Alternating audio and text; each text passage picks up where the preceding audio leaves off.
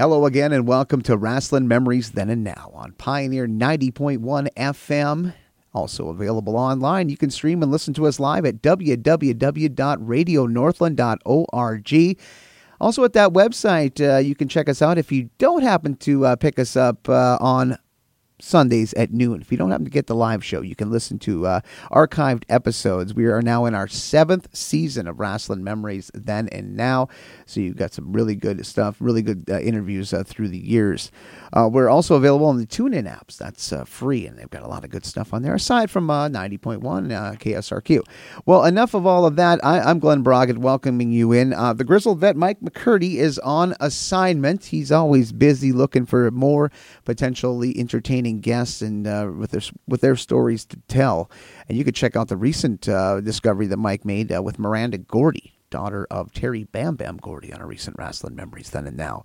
Well, we have a returning guest to the program, and we've got we're going to have a focus on the show today uh, with with our special guest. Uh, we're going to discuss pro wrestling in Chicago and the Chicago Wrestling Club Incorporated, the CWC, from the years 1966 to 83. Of course, we'll, we'll talk a little bit about a little bit pre beforehand about the about history in Chicago, just to kind of shade you in on some of the main characters, but we're going to give you a, a nice overview of uh, 1966 to 1983, what it was like with the Chicago Wrestling Club. And let me tell you, it's got a lot of big names in here, big players like from Verne Gagne, Dick the Bruiser, Wilbur Snyder, Crusher, Dr. X, the Chicago area, the amphitheater. You think about classic matches there. Bob Luce, who uh, we're going to figure and find a little bit more about, learn a little bit more about here. Uh, we're AWA country, so we can definitely, uh, definitely get an ear to this uh, great, great uh, part of the United States, Chicago, the Chicago Wrestling Club with our guest who's going to fill us in on a lot of this uh, history. He, we had him on uh, last year, uh, must have been a year, almost two years ago now, when he released his uh, book about Dick the Bruiser called Bruiser, the world's most dangerous wrestler out. out still here on uh, Scott Teal's wonderful company, uh, Crowbar Press it's uh, wonderful to have him back on. And it's wonderful that he uh, decided on a theme for today, and it's a really fun theme. So we're going to get on it and see where it, the, the, road takes us. It's always a pleasure to have uh, back on the program Mr. Richard Vicek. Thank you so much for stopping by here on Wrestling Memories Then and Now. Hey, Glen, it's great to be here, and I hope to tell people up in Minnesota about an interesting chapter in professional wrestling very, uh, very near and dear to your American Wrestling Association because they were a mm-hmm. major uh, part of the Chicago Wrestling. Oh, oh, most definitely. Uh, the AWA uh, association with the Chicago Wrestling Club, uh, definitely uh, an integral uh, company, uh, as well as the WWA, the World Wrestling Association from Indianapolis. So they're definitely near and dear to us AWA fans, the old school fans who were around and following it back in the day. To some of us younger guys who may not have been alive for it, but we have found this appreciation through the years, whether we we follow it through the older magazines we can find, or uh, YouTube, or just history books. Uh, there's been so many wrestling biographies through the years and autobiographies. There's just a lot of stuff that can really get a person fascinated with the, the Chicago Wrestling Club in, in Chicago. Kind of a similar thing, would you say, uh, to uh, what St. Louis was doing with their standalone uh, town, and not really being a territory per se, but being a, a big meeting place where you could have a, a real melting pot of, of guys wrestling. Uh, very, very much a, sort of a similar deal, wouldn't you say? Yes, especially because sometimes in Chicago, we would see a match between an AWA wrestler versus a WWA wrestler. And the first one that comes to mind in the early 70s, AWA had superstar Billy Graham on the, on the roster. Well, he would come to Chicago and do an arm wrestling match against WWA's Yukon Moose Cholak. So that uh, so that helped. So that was an interesting benefit for us Chicagoans because we got to see best of both of those both of those associations. It was sort of like a monsters of the Midwest when you when and Chicago just had to be that right in the center to be such a, a, a lucky and great beneficiary. But when you when you think about it, though, uh, what a great town uh, for, for, pro wrestling. Uh, we, are going to go back a little bit further uh, to uh, pre days before the Chicago Wrestling Club got you know formed and everything started rolling on. I mean, even before then, it was a great wrestling town, and a lot of that reasoning as to why it was so successful and had such a presence was uh, one of the main players here, one of the earlier players uh, prior to 66. We're talking about Fred Kohler. Yes. Uh, Fred Kohler started promoting the International Amphitheater and the Marigold Arena starting in 1949. He produced one of the first na- nationwide wrestling programs, which came from the Marigold from 49 to 1955 on the now defunct Dumont television network. Uh, and if, maybe a lot of you wrestling fans, some of you have a Wrestling Life magazine, which pub- was published from 1954 to 64. Well, that Fred Kohler was one of the forces behind Wrestling Life magazine. So it was it was a ground, it was a groundbreaking magazine. It, it, was one of the first yeah. of its kind, really. Yeah, and it, it was the editorial offices were right in the in the wrestling offices at the Marigold with uh, Robert Luce uh, being uh, Robert Luce, a press agent and photographer, having a big uh, role in that publication. And we'll come back to Bob Luce. But you know, Kohler was really a big you know, he was a member of the National Wrestling Alliance. Of course, the AWA and the WWF would not come about until at least 1960. So here, he's an NWA member with a national, nationwide TV contract. And of course, he had the cream of the crop of national talent. Gagne, Rocca, Schmidt, Snyder, Fez, Rogers, Bruiser, Yukon Eric. In fact, one of the most famous wrestling cards of all time. It was on June 30th, 1961 at Comiskey Park. It was that's where Buddy Rogers defeated Pat O'Connor uh, for 38,000 fans, and they had a $148,000 box office. By the way, that was co-promoted with Vince Sr. So when, he, when he was big, Kohler really was on top. But, you know, a whole succession of events, you know, he lost his nationwide TV, and the disputes with the NWA, and he lost some of the wrestler relationships, and then the crowds diminished, and then he had a horrible uh, experiment using renegade promoter Jack Pfeffer to put out sound-alike imposter wrestlers Oh, that's really when you're hitting bottom of the barrel is when uh, you're you're going towards that that uh, cheap buck way. But yeah, you want to talk about a guy that uh, has some notoriety in and of itself. Uh, Jack Pfeffer and, and his uh, when he did the knockoff wrestlers. I mean, it didn't do a lot of people any favors, but you could probably tell that level of desperation was there for Fred at the time because of you know the television deals that have, have kind of dried up, the NWA affiliation that got dicey, uh, the relationships with some of the big guns that he helped develop and would later help tell the story of Chicago wrestling. Some of these guys. So I mean, they had major peaks, but then with the big rise uh, came this this fall, and uh, you know, and, and, a guy coming out of the shadows like Jack Pfeffer was kind of just picking up the scraps uh, at the end of it all.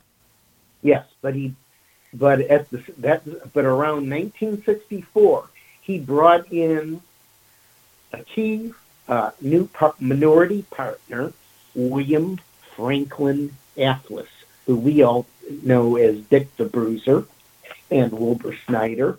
Those guys had just opened up their own wrestling promotion in Indianapolis, Championship Wrestling of Indiana, which was which had the moniker WWA, World Wrestling uh, Association.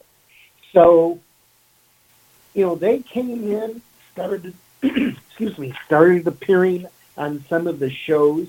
Of course, they probably pay, had to pay uh, not Pfeffer, uh, Kohler to joined the the club. Uh, then again, too, that gave some, presumably gave Kohler some cash to to zoom and hang on some more. But the fourth wheel in this is Laverne Clarence Gagne, who in 1965 was brought in and he totally bought out Kohler. And of course, I don't have to do a, a, a long discussion for you guys of Verne Gagne playing mm-hmm. college ball, football at Minnesota, forming the Minneapolis Boxing and Wrestling Club, uh, one of the most prominent AWA champions. So now we have these three guys. So the Chicago Wrestling Club was created in late 1965. The owners of record on paper, and my understanding is a wrestler could not be a promoter or own a wrestling company. So we have two owners here. Robert A. Luce, the longtime photographer and publicist, and Buddy Lee Cliff of the Quad Cities, who also ha- happens to be married to the niece of Mary Gan- Mary Gagne, wife of Verne. So th- those are on paper, and each one of them does their some of their part. You know, Luce handles mainly Chicago and um, Cliff handles the Quad Cities and sometimes Rockford, some of those. Uh, so that's the formation of the company with the with the three guys, and uh, so, so you know it was. Uh, I hope that gives everybody a little idea of how it all started. Mm-hmm. Yeah, and how the pieces all kind of fit together, and how they had pri- previous affiliations. I mean, what a feeling it is for uh, a guy like Verne Gagne who did cut his teeth and, and get his name out and, and, his face out to national audiences during the Dumont era to be able to come back and have uh, the money and the power to to buy out uh, Fred Kohler and to kind of help it to put this uh, thing all together. And you have Dick the Bruiser and Wilbur Snyder, two uh, superstars in the business who came out of the world of football and you, you talk about Bob Luce. I, I mean, this is a guy I, have been finding out little bit bits and pieces of, about through the years. I've seen some of the stuff on YouTube with his interviews and his uh, his art of promotion. But uh, I want to talk. This guy is just a curious character to me uh, in regards to uh, pro wrestling history, and most especially here uh, in the Chicago, greater Chicagoland area. Just uh, what kind of an impact player he was, just with his presence and what he did for uh, the CWC, the Chicago Wrestling Club. Well, uh, we thought he was the promoter. I mean, they would say promoter Bob Luce. Yep. But you know, uh, in real life, Bruiser, Gagne, and Snyder called the shots. But anyway, uh, Bob Luce had a lot of innovations at the International Amphitheater. Starting in 1977, he started using entrance music when wrestlers would walk to the ring. Now, it was the Meco TV version of the Star Wars theme. They they used that every time wrestlers would walk to the ring. But that's you know that's an early thing. You know, having you know you can imagine sitting at the International Amphitheater with nine thousand people, and the Meco Disco version cranks up at ear splitting volume. And The crowd really got hyped. Uh, Bob Luce actually uh, started a physical wrestling hall of fame in the Southwest Mezzanine of the International Amphitheater. It had photos from his Wrestling Life publication. And uh, there was a there was a roster of Hall of Fame wrestlers, you know, typical Bruiser, Gagne, Snyder, all those people that wrestled for Kohler in the 1950s, all the way up to, you know, including the AWA stars. And what was fun for me was Bob Luce would stage, would hold a pre-match dinner party at the sirloin room of the Stockyard Inn right next to the amphitheater. So this is a, well, for $9.95, you got a steak dinner, you know, with salad and potato, a program to the match, and a mezzanine ticket. And usually one of the, uh, either Bob Luce or wrestler Johnny Case or someone like that would go to your table and give you your program and shoot the breeze with you. So that was that was a pretty nice. Uh, you know, I remember I did that. I was in, my parents took me in high school. That was a pretty big deal. The oh. next, anyway, so that's what some of the things Bob Luce did at the amphitheater. On TV, starting in 1971, he had his own uh, startup television show, which uh, we'll get into later. But he, he, he liberally used pop music. The theme song of the, show was uh, from the from the artist The Sound of Philadelphia, which people would know more familiarly with uh, the Soul Train theme. So that would start the show. Bob would use pop music such as the song Fire from the Crazy World of Arthur Brown. That was used whenever the Sheik was uh, a film of the Sheik was shown. How or, perfect! You know, there's the song "The Crusher" by a group called the Novas, and we know who that was used for. And Bob Luce started studio interviews in a set, you know, in the decade prior to Tuesday Night Titans in the WWF this studio set would be used obviously and effectively for publicity stunts for the matches. You know, Bobby Heenan gets into it with Pepper Gomez, or Moose Cholak is clobbered in the head by Don Fargo. Other stuff in this show was having a hold of the week, where wrestlers, scientific wrestlers come up and they demonstrate a hold and how to get out of it. So he did a lot of innovative things uh, uh, for the Chicago Wrestling Club. Mm-hmm. And I want to talk get back to uh, the startup of the Chicago Wrestling Club. It was uh, their debut show uh, uh, back to January of 1966, January 8th at the international, famous uh, Chicago International Amphitheater. Let's talk about the card, but let's also give us uh, the listener an idea of uh, the makeup and what the International Amphitheater was like, not only structurally but the atmosphere once you got in there, as you were walking in, as you were in the arena. Well, talk about the energy uh, of the uh, amphitheater as well as the debut show here for the Chicago Wrestling Club. Sure. The International Amphitheater was built probably in the 1920s.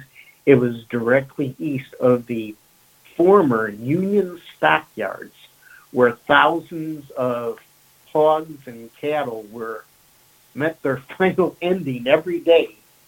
And you can imagine the aroma that that the wind blew over. And of course, the International Livestock Exposition was held every year in the amphitheater. That's the amphitheater had a uh, it looked like a inside of a big barn with a pointed roof, and of course it has a great musical history: Beatles, Elvis, Sinatra, every uh, every rock and roll band in history, and it just was a place where working class, blue collar people can go and have a good time. Uh, you know, it was it was, it was dubbed a shot in a beer place. They didn't serve wine or champagne there. Usually the cheapest brand of semi-warm beer. And uh, so that was the International Amphitheater. Of course, it's most famous for the 1968 presidential Democratic National Convention, where uh, where there were riots elsewhere in downtown Chicago. Hubert Humphrey was nominated, and that gave Chicago a black eye for many years. But it was at this amphitheater that the first card was staged, and all three owners had a main event. Bruiser against Gene Kiniski, fresh from winning the NWA belt. Wilbur against Johnny Valentine, and Verne against Chris Markoff. They uh, implemented a graduated payoff system where a lot of wrestling companies went with. So basically, the higher you are up in the card, the bigger percentage that you received, and especially if you were an owner, because that, their payoff system also included uh, payoffs for the owners. Irrespective of if they were on the card or not. So let's say Bruiser and Snyder were in were wrestling on a given night in Indianapolis, and Verne was in the main event in Chicago. Well, Wilbur and Dick still got a still got a payoff from that card, plus the dividends from the pro, uh, profits of the Chicago Wrestling Club. So that that was the, the debut card. Of course, I mentioned that this organization was a consolidation of the AWA and the WWA. And the decision was, well, we only can have one champion. So the two champions faced off uh, in three matches early in 1966. Those champions were Mad Dog Vachon and for the AWA and Dick the Bruiser for the WWA. Well, it ended up Bruce uh, Mad Dog prevailing, and, and so the AWA won out in Chicago. With this, only the AWA belts were from that point on shown on television in Chicago or at the International Amphitheater. No WWA belts were brought into the amphitheater or shown on the Indianapolis tape that was sent to Chicago. So that I think that's the the big thing you can. So now it is an, uh, predominantly an AWA town. We don't see the WWA titles there, uh, but it's uh, a good start for the organization and that brings with it some pretty high profile talent and feuds uh, with this uh, AWA being primarily recognized here uh, for their titles, their world titles, their tag team titles. Uh, I mean, when you bring in tag teams uh, in that at that point, like a Larry Hennig or a, a Harley and Harley Race, I mean, those are that's you know when you put them together with uh, say Addictive Bruiser and the Crusher, I mean, you're talking some pretty good main events, some very good talent, and and just the reason why people keep going on out to the the amphitheater and the various arenas because this this definitely had box office all over it. There were seven main events with those with those that pitted those teams against each other from 1966 to 1968. Both of them held the AWA tag titles multiple times. It was really a rough and tumble brawl. Uh, and uh, it's ironical that Race and Hennig were called the Dolly Sisters uh, by Bruiser and Crusher. But those guys, Hennig and Race, were the most technically trained wrestlers in real life. But talk about a barn burner of a uh, feud. I, am I'm, I'm going to quote the late Oliver Humphrey Humperdink that said, uh, "Man, uh, when those guys squared off, the fans went ape shit." it's that yeah. big that big fight feel. I mean, you had that in the tag teams, uh, you know, with the, with the big matches, but you also had uh, one of the owners, one of the main guys, Verne Gagne, the AWA champion at the time. Uh, he had some uh, his fair share of uh, marquee matchups in the greater Chicagoland area with uh, a man by the name of, well, Dick Beyer. Of course, he threw him under the hood. He was Dr. X. He was also, of course, well known as the Destroyer. Let's talk about how um, important and how marquee those matchups were uh, with with uh, Verne, who had the AWA championship at the time, with, with Dick Beyer. Well, I just wanted, I threw out a couple. You know, there were many opponents and many tag team matches, but I, when I sit back from my recollection, uh, watching on TV and maybe about once a year, twice a year, going to matches. That that feud between Gagne and Dr. X was the main feud of the '60s in Chicago, in my uh, opinion. Destroyer hit uh, uh, as the Destroyer did uh, wrestle Verne first as the Destroyer, but then he switched over to Dr. X, and it had something to do with well, once if he would ever take the mask off, he wouldn't want to have to take the mask off as the Destroyer and lose the ability to use that gimmick elsewhere. But anyway, the feud and the build-up was amazing. Dr. X would sit in the TV audience in the Minneapolis stu- studio. He'd eventually interfere. They built him up defeating Bruiser and Crusher in Chicago. And then they had two main events. This is Verne and Dr. X in 1968. And it was a, a battle between collegiate wrestlers who were at the top of their game in the pros. And that was, you know, those were two men they had twice in 1968. And of course, they wrestled all over the AWA territory too. I wanted to give special mention to two guys that don't get a lot of publicity in the history of both the AWA and the WWA. This is the team of Mitsu Arakawa and Dr. Moto. You may remember Dr. Moto as Tor Kamada in yep. other territories.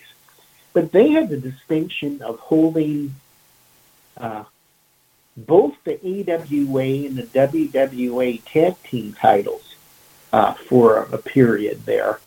And of course, both titles were uh, gained, regained by the Bruiser and the Crusher. But, you know, those guys, you need two to tango. And, you know, that still World War II, I think, was in the mem- memory of fans. And, you know, the evil Japanese character went over big, you know, throwing the salt, using the karate chops, all that kind of stuff. So, anyway, those are the, the ones I want to just mention about in Chicago. I mean, they had about 14, 15 cards a year, mo- mostly almost always on Friday and Saturday nights. Both AWA and W uh, WA sent the best talent they could. Every every once in a while, there may have been an AWA card running in Milwaukee or a WWA in Indianapolis, but we got a very good lineup during the 1960s with the Chicago Wrestling Club. This is Wrestling Memories Then and Now. I'm Glen Braget talking with Richard Vicek about the Chicago Wrestling Club, pro wrestling in the great windy city of Chicago from 1966 all the way up to its end. And we are just wrapping up the 1960s and heading into the 1970s. What year was the first time that you actually had a chance to step foot in the amphitheater? And what was the, the, the big marquee matchups uh, when you went? And, and tell us okay. that story before we get into the 70s. That's okay. First one, April 16th, 1966. Gagne versus Johnny Valentine, Hennig and Race versus Bruiser and Pat O'Connor. So that was the first one. And I liked it so much, I must have had good grades because the parents took me at the next one, April 21st, where it was Bruiser against Mad Dog Vachon in the third of their match in a non-title bout in a Congo death match, which it has the similarities of a Texas death match, you know, one minute rest between falls, you know, that kind of thing. So those are the first two. And when you see, you know, I saw, I didn't realize at the time, I was seeing cream of the crop talent. Uh, so that that leaves a big impression with you. Mm-hmm. And yeah, and we're here talking about these uh, great memories uh, and and the, the, the wonderful rich history of Chicago wrestling. Uh, and we're to go in. Uh, we're to go from uh, black and white to Technicolor. We're to head into the uh, decade of the 1970s. And uh, talk about some of the things that developed in that decade. Uh, one of which was uh, these these big super cards uh, throughout the decade that were put on. We'll talk about some of the shows uh, at Comiskey Ballpark and also at Soldier Field. But first of all, let's talk about uh, well the the on air figurehead, the, the, promoter, I should say, Bob Luce, and some of the stuff we we we got into Bob a little bit with his uh, talking a little bit about his life and his uh, show on WSNS. But let's let's go fill in and get us into the 1970s uh, with the, the, history of the Chicago Wrestling Club. Mm-hmm. Well, in October 1971, Bob Luce started his own separate wrestling program on WSNS TV Channel 44, where he would show WWA and AWA clips, local promos, and filmed highlights from the amphitheater. So some of those clips, you know, were later on ESPN and in some of the they were in some of the WWF video series, you know. So that really gave us a, a nice uh, addition besides the standard WWA TV with Sam Menacker or the AWA with Roger Kent, you know, Marty O'Neill, Mean Gene, that series. So we got a triple wrestling shows every week for many weeks. But I do want to mention, I if, if you talk about the 70s and the Chicago Wrestling Club, the it could best be summarized by four big outdoor wrestling cards, which were the they were getting so big or doing so good, they had the idea, hmm, wonder if we could uh, how much money we can make if we did a card at a ballpark or a stadium, which would have double the, at least double or triple the capacity of the International Amphitheater. So I was going to go through the four major outdoor wrestling cards from those years. Oh, great! Let's. Uh, were we going to start off with uh, the big event held in August uh, fourteenth, nineteen seventy?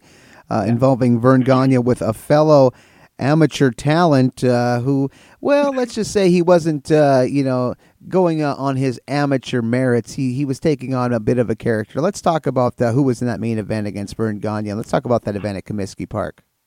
It was against Baron von Raschke. And what a uh, development he had wrestling at Nebraska, setting up the rings for Verne, referee matches in the AWA. When I interviewed him for the Bruiser book, he did not know that he was going to be facing Verne at the ballpark until Sam Menacker put the microphone in his face for interviews and said, Baron, how are you going to handle Verne Gagne at White Sox Park? so he was just floored over that. Uh, of course, the, the main event that time was a AWA tag team showdown. Mad Dog and his brother, the Butcher Vachon, against Bruiser and Crusher in a cage. Mad Dog and Butcher won titles in Chicago the year before, and the build-up was tremendous. We, I remember they even used uh, your local promoter, Wally Karbo, in the Chicago uh, the Chicago prom- promo interviews, you know, because Mad Dog would say, wait a minute, what's this I hear we're going to be in the cage? What do you think we are, animals? And of course, Wally Karbo came in. If you guys don't show up for that match, you'll be suspended and you'll lose the belts. So I remember Wally was even brought on that. In fact, a lot of some on some of the White Sox shows, Wally was even on the payoff list because he was such a big, uh, uh, important guy in the AWA. But that was 1970, and of course, to our shock, Mad Dog and Butcher maintain, uh, maintained their titles and won the cage match to the uh, dismay of the working class stiffs in the White Sox Park that night. And I think I've read that they had a box office gross over a hundred thousand that night. They put they put seats uh, on the field. The ring was at home plate that time, And yeah, that, I think that was probably well, they didn't beat the Fred Kohler, Buddy Rogers, Pat O'Connor, but that was probably the first time they had a hundred thousand dollar box office gross since then. So that was 1970 at White Sox Park. And now we move on to 1972 uh, as part of, of, the the big events. And this wasn't at White Sox Park, and this kind of surprised me. Uh, there was an event at Soldier Field, and this uh, event had a, a, a, big fight feel to it as well. Uh, that uh, had had not only Verne Gagne in the main event, but uh, a man who had just previously, uh, the year prior, had been in New York, uh, somewhat of a transitional champion, but he was the man who ended Bruno Sammartino's reign. Uh, this was a big match here. Soldier Field, Verne Gagne, Ivan Koloff. Let's paint the picture of this uh, Soldier Field card. Well, the uh, the ring was set up in the south end zone, so they played basically to a the south bowl end zone seat uh, you know? Uh, this is Richard, the edit, editorial comment here now. They tried, before wrestling tickets would, would never be more than $10. All of a sudden now, they wanted 30 $25, $20 for this wrestling card. It was, you know, it had 10 great matches with almost, which, oh, 7 out of 10 main event type caliber. But, okay, a lot of people stayed away from this. Yeah, they got their $100,000 gross. Uh, luckily for us, Bob Luce filmed the main events on this card. And of course, the biggest match was another cage between none other than Dick the Bruiser and the Crusher against Blackjack's Mulligan Lanza Latina and they brought in a special referee, Jersey Joe Walcott, former, I think he was a heavyweight champion boxer, to maintain order. And this, you know, was actually the biggest bloodbath. I think uh, four of the five combatants, you know, uh, got banged up for this. Uh, it was a, a, a very uh, almost shocking match. Uh, but, and I consider that if there was one tag team match in the history of Chicago wrestling that I would say this was it, it was that 1972 tag team match in the cage. Uh, but that was uh, that was the White Sox, uh, excuse me, the Soldier Field card. Uh, uh, Verne Gagne and Koloff. Andre the Giant was on the card too. He faced Larry Hennig and Butcher Vachon, a handicap match. That was, uh, I think, the second time Andre was in Chicago. So there was quite a uh, quite a lineup of stars on that card too. Mm-hmm. That was September first, nineteen seventy two. Mm-hmm. As we move on, uh, I, I, want to talk about uh, you know the next big card, uh, which was uh, of the four that you had recommended, uh, was in 1974 in September. Uh, September, another big event, September 7th, and this actually, uh, you know, was a, a, a, big time match between two, uh, mostly for the most part, scientific fan favorite wrestlers, Verne Gagne and Billy Robinson. What made this seem even more significant is that some of this stuff some of the, the footage was actually there was footage shot that ended up in a film well, it ended up uh, beforehand for the movie The Wrestler. Let's talk about The Wrestler, the connection, and then let's talk about this, the Comiskey Park uh, show. Mm-hmm. Well, that the Wrestler was a 1973 motion picture. Uh, Verne Gagne was the executive producer uh, and star of the show. He played, I can't remember their names now, but both Billy Robinson and Verne Gagne played professional wrestlers rivals. And the main match, the main event of the movie was Gagne versus Billy Robinson, with uh, Verne Gagne prevailing uh, in the movie. Well, then right after that, they started in Chicago. Uh, I remember being at the amphitheater on July 20th of 1974 and Guy, and Robinson wins the belt, the beats Verne. Now the, the the decision is later reversed, but we went a lot of a lot of fans went home happy that night as you know Robinson's hand was raised. I guess you know maybe there was uh, Gagne's foot tangled in the ropes, so they had a rematch. It's at Soldier Field, excuse me, at White Sox Park on September seventh, nineteen seventy four, and Gagne won. You know, here's what you know. Here I could tell the finish. Robinson is standing on the on the ring apron. Uh, he puts his foot over the bottom rope. Gagne drop kicks him.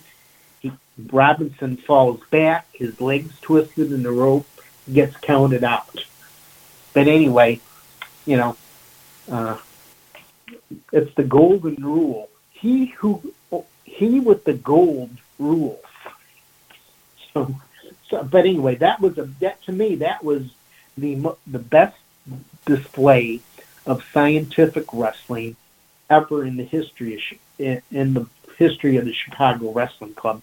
Those two matches, and uh, I just and it's too bad. I this is Richard editorializing again. I think uh, Robinson deserved a crack holding the title for a while, the AWA title, uh, but he still had a magnificent contribution to the AWA. Yeah, one of the great uncrowned champions. Uh, yeah, I, am of the opinion too that there, there could have been a nice few, you know, a nice reign for, for Billy. There there could been a good potential, uh, you know, rematch with Verne and guys like Bockwinkel and Stevens and whoever came, you know, into the territory. It would have worked for a while. And another match you mentioned uh, was about Dick, or didn't mention Dick the Bruiser and Bobo Brazil and Bobby Heenan against the Sheik all getting together. And you want to talk about a guy who was all over Chicagoland, uh, you know, a, a, man who got so much heat, whether it be in the amphitheater or the ballparks. It was Bobby Heenan, especially in regards to the guy that kind of got him into the business in the WWA, Dick the Bruiser. Yes, this was. Uh, at this at this point in time, uh, Heenan was the manager of the stable of villains in the WWA. Uh, within later this month, Heenan would shift back to the AWA in a payoff dispute with Bruiser. But he continued to be a thorn in Bruiser's side throughout the Chicago Wrestling Club history. Uh, Bruiser and Heenan, it was, uh, you know, is true. Heenan uh, got his start. Uh, he was brought into the business by Bruiser, and uh, yeah, this was one of the uh, uh, exciting bouts. You know, I mean, the crowd just would just wait for Heenan to be pulled into the ring and be whipped from pillar to post. He had such great heat and he was just so amazing. I mean, people talk about his managing skills, but he was quite good in the ring too, and that definitely could help out with some of the stuff he did and some of the uh, the, the things he was able to do as a manager. Mm-hmm. Well, like he said, I used to wrestle like a manager and manage like a wrestler. That was sort of his philosophy that he said. And uh, you know, when he passed away last year, uh, very few wrestlers got showered with so many accolades. I mean, you know, it's the, to the level like when Bruce, when Bruno Sammartino passed away earlier this year. I mean, Heenan's, uh, that no, there's no doubt who's the number one manager in the history of professional wrestling. And we were very fortunate for about a 16, 17 year period for him showing up for the majority of the, those international amphitheater cards and other and other venues as sponsored by the Chicago Wrestling Club. Let's uh, talk about one more uh, big event. Uh, was in the bicentennial year, the summer of 1976, in late August on the 27th. Uh, it was back to Comiskey uh, for for an attraction that you mentioned uh, on a, a previous uh, card that we talked about here. uh, getting his shot, uh, getting him um, against a world champion, and also Bobby Heenan playing into this. We're talking about one of the big headliners of the Comiskey show, Nick Bockwinkel, taking on Andre the Giant. Yes, and to my knowledge, is this this was maybe the second time, very early in the in the career of Heenan and Andre. This is an early meeting, and uh, you know, Heenan played it perfectly. You know, jumping, trying to put a sleeper hold on Andre the Giant, and I and Andre reaches back with one hand and just throws him off like a sack of potatoes, and with Heenan doing a great bump. That was a great. Uh, that was an interesting main event. Of course, uh, the Bockwinkel is the champion at the time. And the second bout on this card, another cage match. Uh, I think all four of those, I'm trying to think, well, three of the four ballpark shows or stadium shows had cage matches. This was where Lanza and Duncum defended against Dick the Bruiser and the Crusher. Heenan got whipped and bloodied, but the the the Texans held on to the titles on this. One short mention too. Starting in '75, uh, the Chicago Wrestling Club would stage what it called the Super Bowl of Wrestling, usually held in November or December. They would have title bar- bouts, imported talent, extra match, extra matches. So that's a little minor footnote, but that was the peak, the uh, high end, the uh, top of the mountaintop for the Chicago Wrestling Club in the 1970s. Mm-hmm. and of course, as we open up into the 1980s for the Chicago Wrestling Club, I, I kind of call this the long goodbye, or you can refer yeah. to it as, as fading away. Um, what was uh, considered to be a last hurrah of sorts was uh, a show that was put on in the summer of 1980 at uh, a place that we mentioned many times in the, as far as marquee 70 shows. Was back to the ballpark uh, at Comiskey Park, I guess 1980. That was pre uh, disco demolition uh, uh, Comiskey Park. Uh, let's talk about that. What was referred to as a last hurrah? Who was on the card? Uh, what was when, when did, did the winds of change start to happen as early as 1980 as far as crowds, or were crowds still still quite big at the time of this Comiskey Ballpark event? No, those I was at the, I was I was at that 1980. Crowds were nowhere near 76 and 74 the uh, well, you know, every promotion has its downs, you know.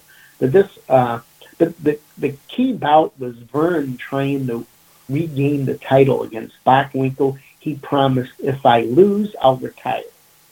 But it, but you know, Verne wins the belt for the last time, and all the good guy wrestlers storm onto the field and carry Verne out on their shoulders. And that was a very, you know, when you think Gagne had been probably first wrestled in Chicago 1949, 1950, something like that. Uh, it was a nice uh, pinnacle to his uh, wrestling career. A key development, though, at this time, and you wouldn't you wouldn't see this in the 70s or 60s, is up and coming AWA star Jerry Blackwell defeats Dick the Bruiser. And Bruiser, an aging Bruiser now, let's say he's at least 50 years old, puts Blackwell over. And you folks in the AWA know the contribution that Jerry Blackwell eventually made in the AWA. And I always look back to this, wow, at the AWA, Bruiser put him over. Probably, you know, and I thought that was a very you know, that was Bruiser in that case, you know, I think uh, helped the business going forward for the AWA mm-hmm. because of his reputation in Chicago. Mm-hmm. which is always good when you can have that uh, sort of cooperation with an older wrestler who i mean in some cases a lot of them hold on and and that could be the case with the territories of some of the promoters that held on and as the world was changing they weren't quite going with the winds of change as as quickly and and, and as uh, you know on on point as you know guys that ended up taking over the reins of what was wrestling most definitely uh, Vince McMahon mm-hmm we had a couple other cards. There was one card of note. The Otto Wanz experiment ended in the at the amphitheater on October 2nd, 1982. I think it was 40 odd days. He was the champion. But, you know, eventually the final Chicago wrestling card at the amphitheater was on February 12th, 1983. And the main event was Hogan versus Jesse Ventura in arm wrestling. Andy Kaufman appeared on the card, as did Jerry Lawler. You know, over the years, WWA wrestlers appeared less frequently on the Chicago Wrestling Club. My thought is, well, I can understand Verne's thinking. Why share the profits with Dick the Bruiser uh, when most of the talent now is from my guys. And so eventually Bert, Dick and Wilbur were bought out.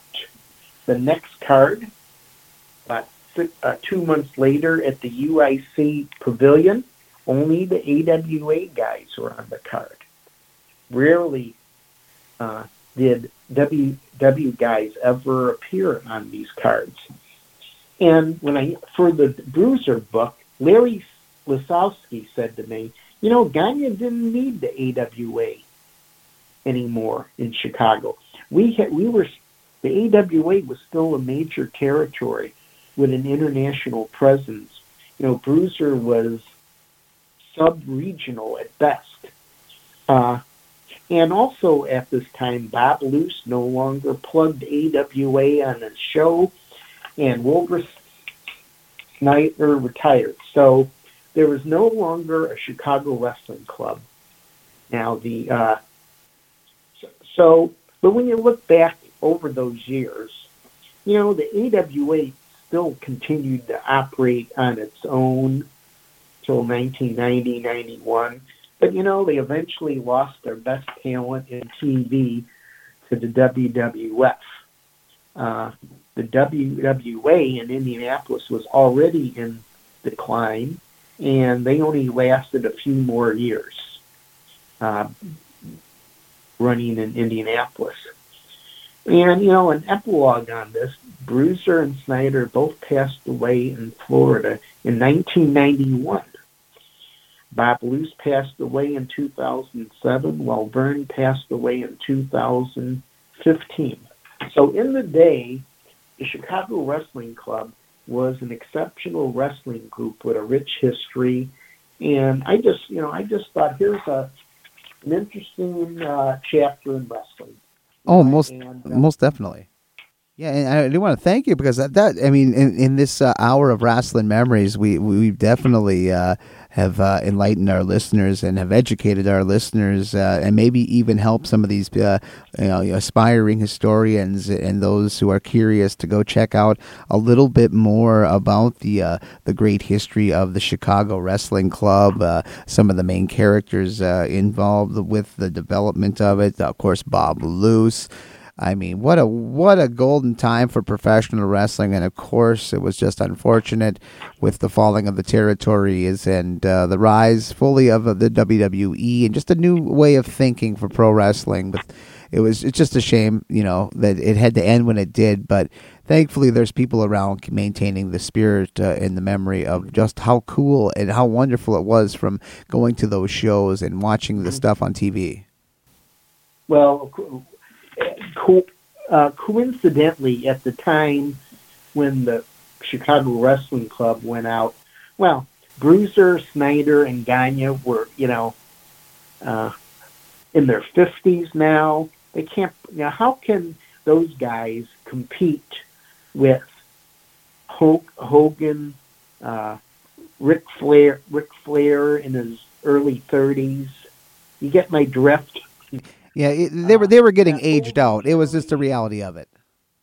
So Uh, I, I, there's, there, you know, all you know, all those. Uh, so anyway, like I said, I still because I because I lived a lot of it. I have uh, great memories of that, and uh, I try to communicate and show people what it was like in the day.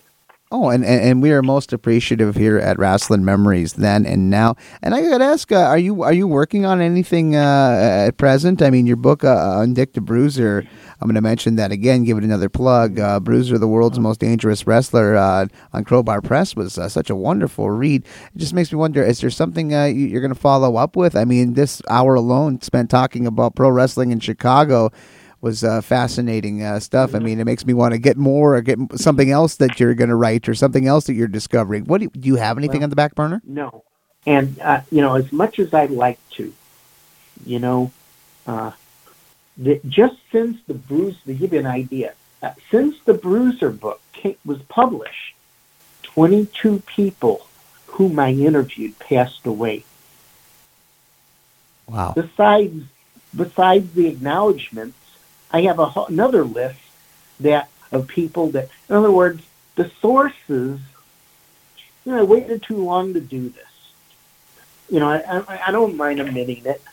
Uh, so you know, that's that's the downside. You know, trying to get the insights from people that were there. What was Gagne like? What did Bruiser? What did you know? What all that kind of stuff. It's harder and harder when there aren't people there to talk about it. Oh, that's And I waited too long to do the Bruiser book.